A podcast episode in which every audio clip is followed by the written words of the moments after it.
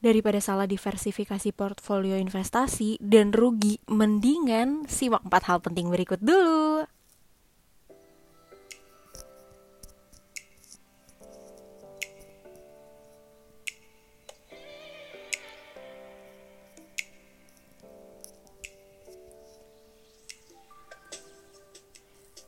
Oke, kalau kata orang bijak sih don't put all your eggs in one basket. Itu pasti udah sering banget ya didengar karena di dunia perinvestasian ini udah ilmu udah yang paling umum lah. Sederhananya sih diversifikasi ini maksudnya investasi itu jangan cuma di satu instrumen doang. Misalnya all in di pasar saham.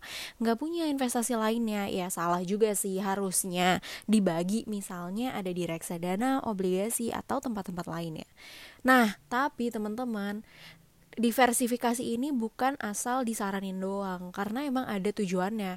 Ya emang buat minimalisir resiko sama maksimalin keuntungan. Kalau semuanya di pasar saham dan kalian emang udah jago sebenarnya nggak apa-apa. Tapi once pasar sahamnya tiba-tiba jatuh ambles IHSG-nya, SN kita di Indo ya, kayak tiba-tiba kalian gak ada cadangan dong. Tapi beda halnya kalau kalian misalnya punya 100% 80% di pasar saham 20% nya masih punya reksadana gitu atau peer to peer lending. Nah ini teman-teman masih punya cadangan uh, si 20% nya ini in case IHSG nya kenapa-napa gitu. Tapi gimana sih yang paling bagusnya supaya nggak salah-salah dan diversifikasinya maksimal? Nah ini dia jawabannya. Yang pertama, teman-teman harus paham sama profil resiko masing-masing. Kayak ini udah pernah gue bahas juga di podcast sebelumnya. Jadi teman-teman bisa search aja di Recanomic bagian profil resiko karena udah pernah dibahas selengkap-lengkapnya. Nah, uh, ini berupa resiko yang bisa kita terima. Resiko emang datang bersama dengan return ya, sepaket. Jadi kalau lo mau yang returnnya tinggi, misalnya lo pengen, ah gue pengen return 15%, 20%, atau 50% setahun. Tapi returnnya segitu pun dengan resikonya sama.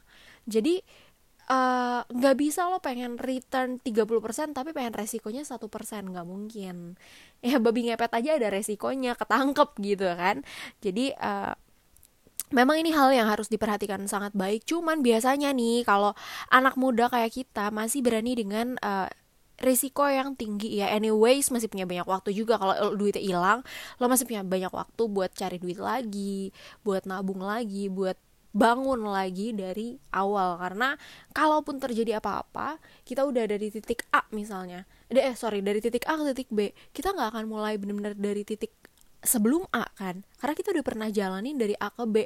Yang namanya udah tahu seluk beluknya udah tahu pengalamannya pasti kita akan jalanin dengan lebih baik lagi gitu. Next adalah cocokin profil resiko kamu yang tadi nih kalau udah tahu kalau gue tipenya yang high risk ya. Uh, kalau lo silahkan dicek sendiri profil resikonya apa. Nah nanti tinggal dicari tuh tipe investasi apa sih yang cocok sama profil resiko lo. Misalnya kalau kayak gue karena high risk ya cocoknya di pasar modal di peer to peer lending. Tapi kalau temen-temen yang aduh kayak gue nggak berani deh sama resiko. Pokoknya gue uh, returnnya tipis banget nggak apa-apa. Yang penting duit gue tetap aman. Nah teman-teman mungkin bisa coba di instrumen-instrumen yang lebih uh, ringan. Contohnya kayak di obligasi. Kalau obligasi reda, uh, punya negara kan ya kalau negaranya selama negara belum bangkrut pasti masih bisa bayar balik kita kan. Nah itu bisa dicoba. Atau misalnya di RDPU atau reksadana pasar uang emang returnnya tipis banget iya. Tapi uh, aman banget iya juga. Dan liquid gitu Uh, lalu yang gak kalah penting adalah teman-teman harus yang namanya rebalancing. Jadi perhatiin adanya keseimbangan. Jadi misalnya awalnya kamu di reksadana sama di saham masing-masing 50% gitu ya. Jadi kan 100% tuh.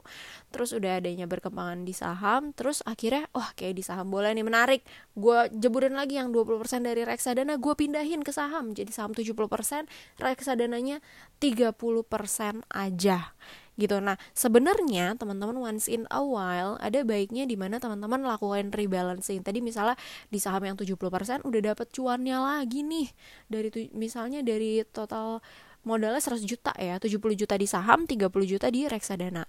Terus setelah misalnya 6 bulan atau setahun berjalan si 70 jutanya udah berkembang jadi 85 juta teman-teman. Lumayan ya udah nambah 15 juta. Nah e, ada baiknya si sahamnya ini kamu rebalancing lagi teman-teman. Jadi portfolio ini e, dibalikin lagi di 50-50 lagi. Atau misalnya aduh nggak 50-50 deh tapi diturunin aja lagi. Kenapa? E, sebenarnya selama digulung di compounding itu nggak ada salahnya sih. Bagus dan cepat ngegulung. Tapi balik lagi dengan adanya return ada juga resiko. Nah tujuannya si rebalancing ini sebenarnya buat ngurangin resiko. Jangan sampai si 15 juta yang kamu udah dapetin dari return itu malah jadi minus 20 juta gitu teman-teman. Dan yang terakhir adalah hal yang gak kalah penting pastinya kita harus fokus sama tujuan invest. Karena udah pernah gue bahas juga nih di episode Reconomic sebelum-sebelumnya ya bisa dicari kalau nggak salah itu di season 1 atau season 2 gitu. Nah uh, tiap kali kita invest itu kita pasti punya tujuannya. Misalnya ya long term 3 tahun ke depan pengen ke Holy Land. Atau misalnya uh, kalau yang udah berkeluarga invest karena pengen buat biaya pendidikan anak gitu. Nah ini perlu dicocokin juga dari instrumennya dan tujuannya. Karena nggak bisa misalnya lu pengen uh, invest buat uh, well let's say merit tahun depan. Tapi lu investnya di saham yang volatile yang kita nggak tahu pergerakannya uh, ya bisa diprediksi dari chart tapi kan nggak purely dari chart ya. Balik lagi tergantung ke uh, mentalnya market gitu ya tergantung ke arah market ke mana. Eh, nggak selalu cuman dari chart doang. Nah kalau tiba-tiba marketnya ambles duit lo jadi minus kan padahal duitnya udah dibutuhin gitu di tahun depan. Ya rasanya sih agak kurang tepat ya kecuali lo main tipikal main sahamnya yang day trade itu masih lebih possible gitu. Tapi mungkin kalau uh, aduh kayaknya pengen buat um, pendidikan anak gitu ya mungkin teman-teman bisa pilih yang lebih uh, kalau anak masih jauh sekolahnya mungkin teman-teman masih bisa pilih yang kayak saham instrumennya kenapa? Karena pergerakannya masih lebih fluktuatif which is lebih besar returnnya. Tapi karena waktunya masih jauh kita masih punya spare waktu masih aman gitu. Tapi sesuai lagi sama profil resiko masing-masing gitu ya. Atau misalnya teman-teman pengen aduh kayak gue pengen buat dana pensiun gitu. Tapi teman-teman misalnya lo udah umur uh, 50 lo pensiun umur 55 ya nggak bisa dong lo mainin dana pensiun di eh, hal-hal uh, yang beresiko tinggi gitu. Mungkin lo lebih cocok buat mainnya di obligasi negara di reksadana yang liquid gitu eh, lebih yang low risk aja gitu. Karena ya kalau duitnya kenapa-napa waktu lo buat ngumpulin lagi udah kedikitan gitu teman-teman. Jadi kurang lebih teman-teman bisa perhatiin ini sebelum berusaha untuk diversifikasi dan hopefully teman-teman Rechanomic ini bisa uh, mendiversifikasi dengan tepat ya supaya financial planningnya ke depannya juga lebih baik. So that's all for today. Thank you so so much for listening dan sampai jumpa di episode podcast lainnya. 再见